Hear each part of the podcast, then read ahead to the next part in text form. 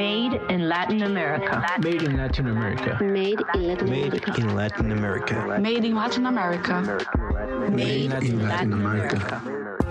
Bienvenidos a Made in Latin America, un podcast presentado por ST Cellar, el Centro de Excelencia Santo Domingo para la investigación sobre Latinoamérica en el Museo Británico. En este podcast encontrarás historias e interpretaciones sobre colecciones del Museo Británico y ejemplos de los más de 60.000 objetos, muchos de los cuales jamás han sido exhibidos. Acompáñanos en esta serie que busca profundizar y desafiar lo que sabemos sobre América Latina.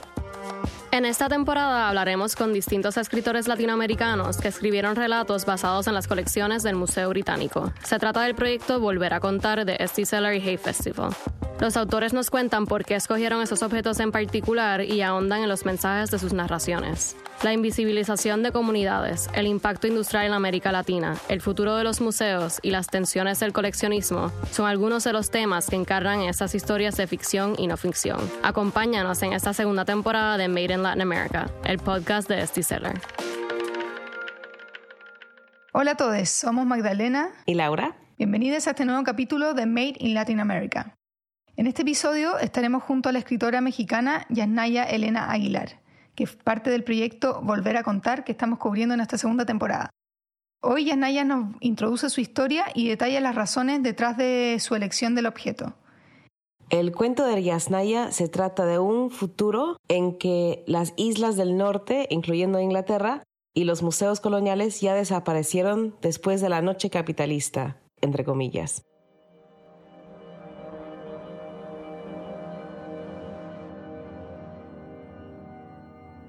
Comuna del Norte, a 23 días del noveno mes del año 2173. Querida Anadú, ¿cómo te encuentras? Imagino que tus ocupaciones en el Círculo de Estudios Históricos del pueblo Mije te absorben y no has podido escribirme. Te escribo yo a destiempo, aunque no sea mi turno en este intercambio nostálgico que hemos emprendido a la vieja usanza. No tengo siquiera claro si terminaré por enviarte estas palabras, pero me sirve imaginar una conversación contigo y poner así algunos pensamientos en claro. Te escribo entonces motivada por una inquietud. Me han pedido redactar algunas reflexiones sobre el quehacer histórico y sobre mi profesión para la revista de la Coordinación Mundial de los Círculos de Estudios Históricos. Comprenderás ahora mi preocupación. Me siento profundamente honrada, pero también temo fallar en el intento. ¿Qué sentido tiene ejercer una profesión como la nuestra en estos tiempos? ¿Cuáles serían los consejos de alguien como yo, que ha trabajado estos años en la gestión de las herencias históricas de los pueblos del mundo? Estas son las preguntas especificadas en la carta invitación que me enviaron hace ya como un mes. Bueno, el objeto que, escogió Yasnaya es una olla de cerámica. Es del tamaño de una pequeña sandía es un patojo, es una olla que tiene un solo mango y tiene una forma como de jarrón que va hacia un lado el, contenido. Es de color café, no, no, tiene ninguna pintura ni un grabado, ni está cubierta por ningún otro material más que el mismo barro, ¿no? la cerámica que la forma. Es una olla que se compró en el pueblo de Tamazulapan de Espíritu Santo, en la zona Mije de Oaxaca, en el sur de México, en los años 80, 86. Se compró por una curadora del Museo Británico y su colega investigadora, Elizabeth Carmichael y Chloe. Y ellas son famosas en, el, la institución del Museo Británico porque habían comprado un, una colección, pero enorme, de Día de los Muertos en esas mismas fechas. Todo ese material, incluyendo papel picado, o sea, calaveras de azúcar, las cosas chiquitas, efémeras, efectivamente, que se venden en los mercados en México para muertos, todas todavía están en la colección y se expusieron en el Museo de la Humanidad, The Museum of Mankind, en 1991. De hecho, fue una exposición que yo, yo asistí de niña. Es muy interesante porque efectivamente es un tipo de coleccionismo que casi no existe ahora, que es ir a un lugar y comprar todo el contexto de, de algo cultural, si quieres. Entonces, en este sentido, querían recrear la magia de estar en el mercado en, en, Día de los Muertos con todos los colores y olores y bromas y materialidad que tiene ese festival, ¿no? Interesantemente, pues Yasnaya en su cuento lo ve de la otra manera, o sea, este patojo que normalmente se tiene que curar para poder cocinar con ella, es para frijol, y luego se usa en la familia, en la comunidad. Entonces, aquí es, de hecho, una falta de contexto total. Tenemos hoy el comentario de la directora internacional del Hey Festival, Cristina Fuentes Larroche, quien ahondará en la experiencia de Yasnaya Elena Aguilar. El perfil de la escritora Yasnaya Elena Aguilar de México nos pareció óptimo para este proyecto. Ella forma parte de Colmix, un colectivo de jóvenes mixes que realiza actividades de investigación y difusión de la lengua, historia y cultura mixe. También ha colaborado en diversos proyectos sobre divulgación de la diversidad lingüística y se ha involucrado en el activismo para la defensa de los derechos lingüísticos de los hablantes de lenguas indígenas. Pensamos que su aportación y su mirada desde este lugar y desde su lengua sería muy interesante para esta antología y para sus eventos en los diferentes festivales. Bienvenida Yasnaya, es un honor enorme tenerte aquí con nosotras para hablar del relato que escribiste para volver a contar. Estoy realmente contenta que estés con nosotras. Hola, muchas gracias a ustedes por la invitación para hablar de este texto y por la invitación a escribirlo también. Yo te quería hacer la primera pregunta. Tú eres de la zona Mije de Oaxaca, en el sur de México, y tu trabajo como lingüista se centra en las lenguas indígenas de esa región. De la colección Mije del museo, ¿por qué escogiste esa olla de cerámica en particular? Bueno, yo creo que hay cosas impresionantes en, el museo, pero me impresionó mucho a mí saber que algo que yo uso cotidianamente para hacer mis frijoles, para cocer comida, y que es tan ordinario para mí, tan común, tan de todos los días, de pronto fuera algo que estuviera en un lugar como el Museo Británico. Me pareció muy hilarante, o sea, me dio mucha risa y dije, ¿qué hizo? ¿O cuáles fueron los entramados para que esto terminara en ese museo? Además, es como si de pronto ustedes, no sé, eh, tienen un cepillo de dientes de todos los días y lo encuentran en el Museo Británico como un objeto museo, no como, no en un museo de diseño contemporáneo, sino en un lugar así. Entonces a mí eso me choqueó mucho, me, impresionó y entonces dije, ¿cuál es el entramado que hace que para cierta persona o cierta cultura eh, esto fuera objeto de museo y seguí moviéndole los frijoles a la olla con la que estaba cociendo mi comida. Entonces, ¿cómo fue la experiencia de crear un relato a partir de este objeto que es tan cotidiano para ti y que ha sido descontextualizado? Sí, bueno, yo inicialmente, como justamente la, curadora me había enseñado otras cosas también como prehispánicas y tal, y yo había pensado de hecho en escribir algo así, pero esto me impresionó tanto que dije voy a, a hablar de esto y quería como devolverlo simbólicamente al lugar en el que fue, al contexto en el que fue hecho, pero quería agregarle un elemento futurista en el que ya la crisis climática pues haya hecho una gran crisis, en el que ya es otro tipo de población y en el que va a ser difícil devolver a quién, o sea, quiénes son los herederos y que mm, hay un quehacer historiográfico de historia, de gente que hace historia pero distinta, ¿no? Entonces que los restos de este museo, que van a estar sepultados bajo el mar, tratan de devolverse, pero muchas veces no saben a quién, quiénes son los herederos. En este caso más o menos lo pueden rastrear, pero no siempre. Y es lo mismo que yo pensaba con las piezas olmecas, o sea, hay una continuidad histórica desde ahí hasta nosotras, una continuidad lingüística, pero pues realmente eso, ¿qué es ser heredero de algo, no? Cuando ha pasado demasiado tiempo. Es un asunto ideológico, es un asunto de descripción y también quería como compartir que cuando se devuelve no es como tal vez pensaríamos, ¿no? Así como, ah, wow, sino como ese, ese elemento se siguió utilizando, pues cuando se devuelve es como que, mira, pues es una olla y no está curada, como decimos nosotros, porque a las ollas hay que hacerles un baño especial para que funcionen y para que no filtren el agua. Y entonces que las personas, que vuelva, no solamente se devuelva al pueblo que, al que pertenece, por así decirlo, sino que vuelva a tener la vida que se supone que iba a tener, donde no, no es extraordinario. Entonces quería crear algo así y quería, a propósito de eso, hacer una especie de, pues es una carta de una historiadora que está en uno de los círculos historiográficos, no, no, ya no hay una academia como tal, sino como círculos historiográficos, que le escribe un poco sobre su quehacer a su sobrina, que también quiere hacer eso, y donde le habla de esta anécdota de lo que pasó con esta, esta olla que llegó a las costas. Eh, entonces, ah, como que hay varios niveles, ¿no? Por un lado, el, elemento futurista, por otro lado, eh, cómo se devuelve esto y como una misiva de una mujer que hace historia en ese contexto a una mujer joven que pretende hacerlo también. O sea, el objeto en este caso se convierte en un símbolo bien concreto para cuestionar eh, estructuras y sistemas existentes en, en ese plano futurístico, ¿no? Sí, y que en ese futuro un museo como el Museo Británico es impensable, ¿no? Ya no funcionan así. Los repositorios de la memoria, por así decirlo, ya no, ya no funcionan así, funcionan de otra manera.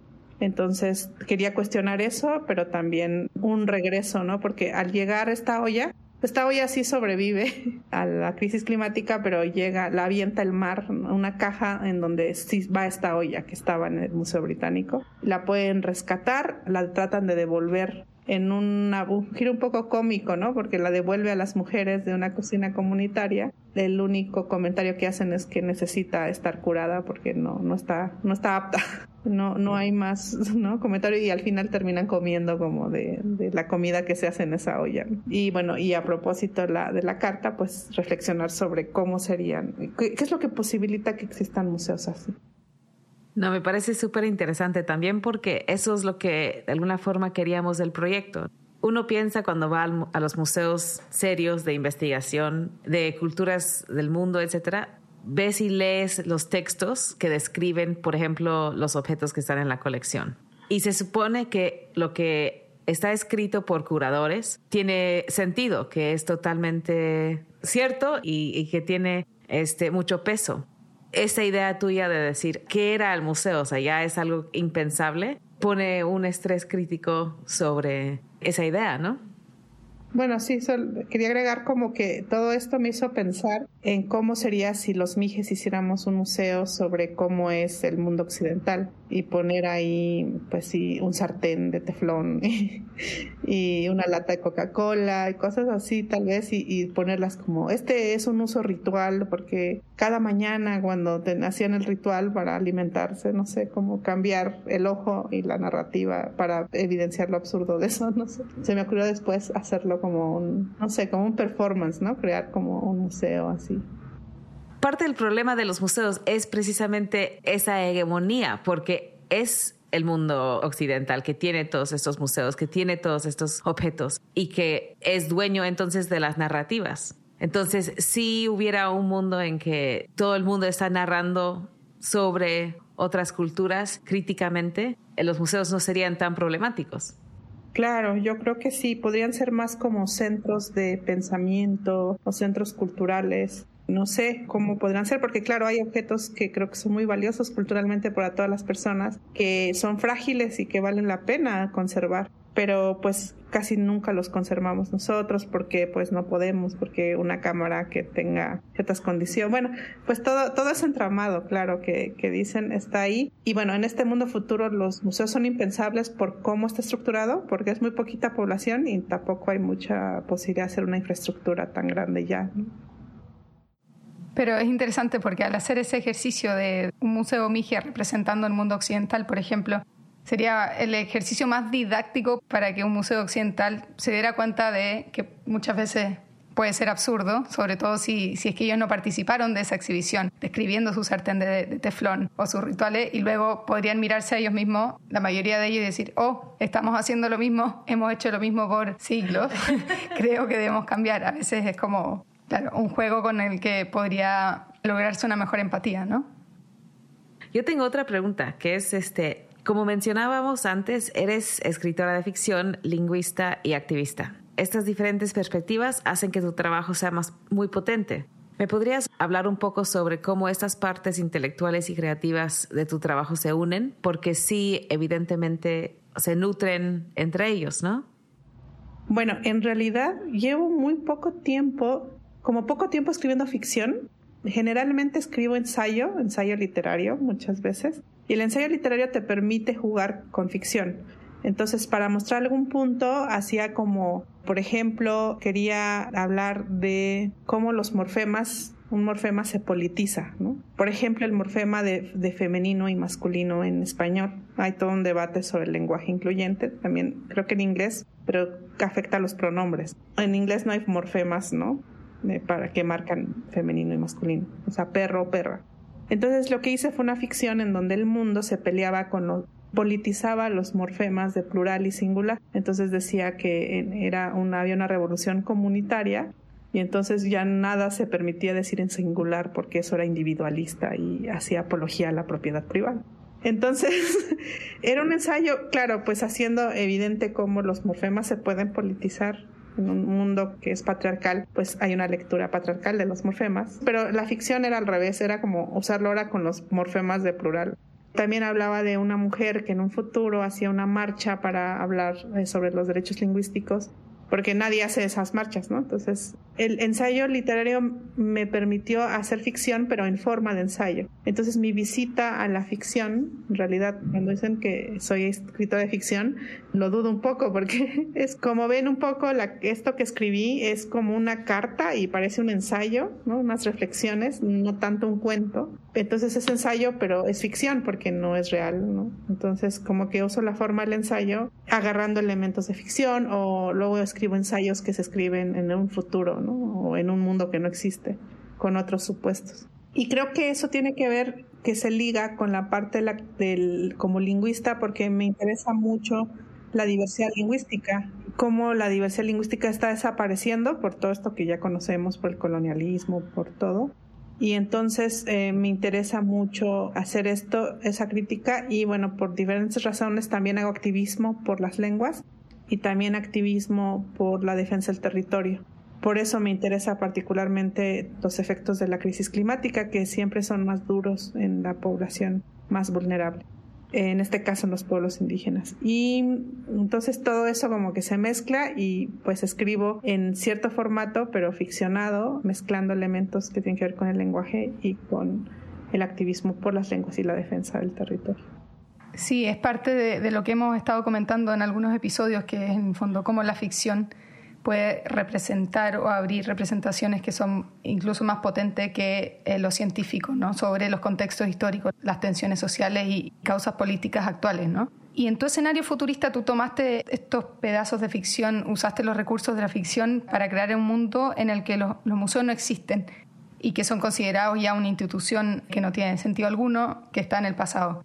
Pero nos gustaría que nos contaras un poco sobre tu visión del rol de los museos actual y en concreto en el futuro cercano.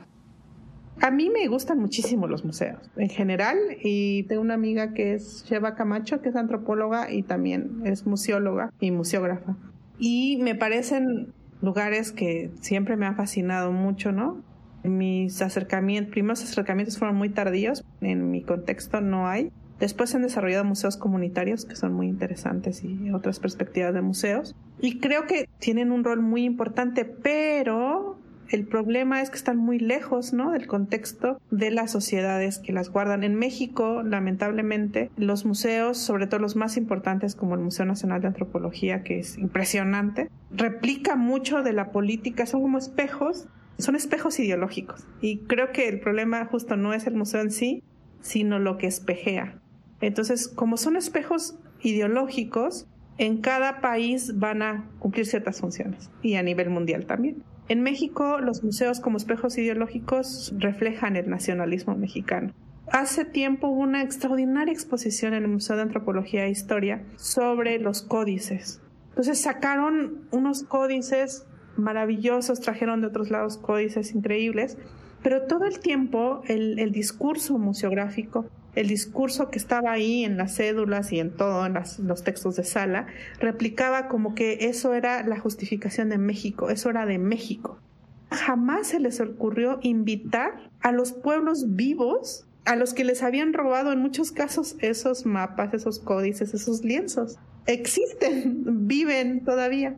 Y bueno, eh, yo formaba parte de una biblioteca de investigación que tenía otra idea del museo y entonces lo que hicieron fue invitar a las personas, o sea, hay una comunidad que se llama Zacatepec, es Mixteca, Santa María Zacatepec, y cuando ellos llevaron a, en el siglo XIX a restaurar sus lienzos, se los robaron, se los quitó el Estado y les dieron unas copias. Entonces ellos siguen, cada año hay todo un ritual de cambio de quien cuida esas copias incluso. Y los jóvenes hicieron una obra de teatro basado en su lienzo. Entonces, bueno, los invitaron para ir a visitar el lienzo que les habían quitado.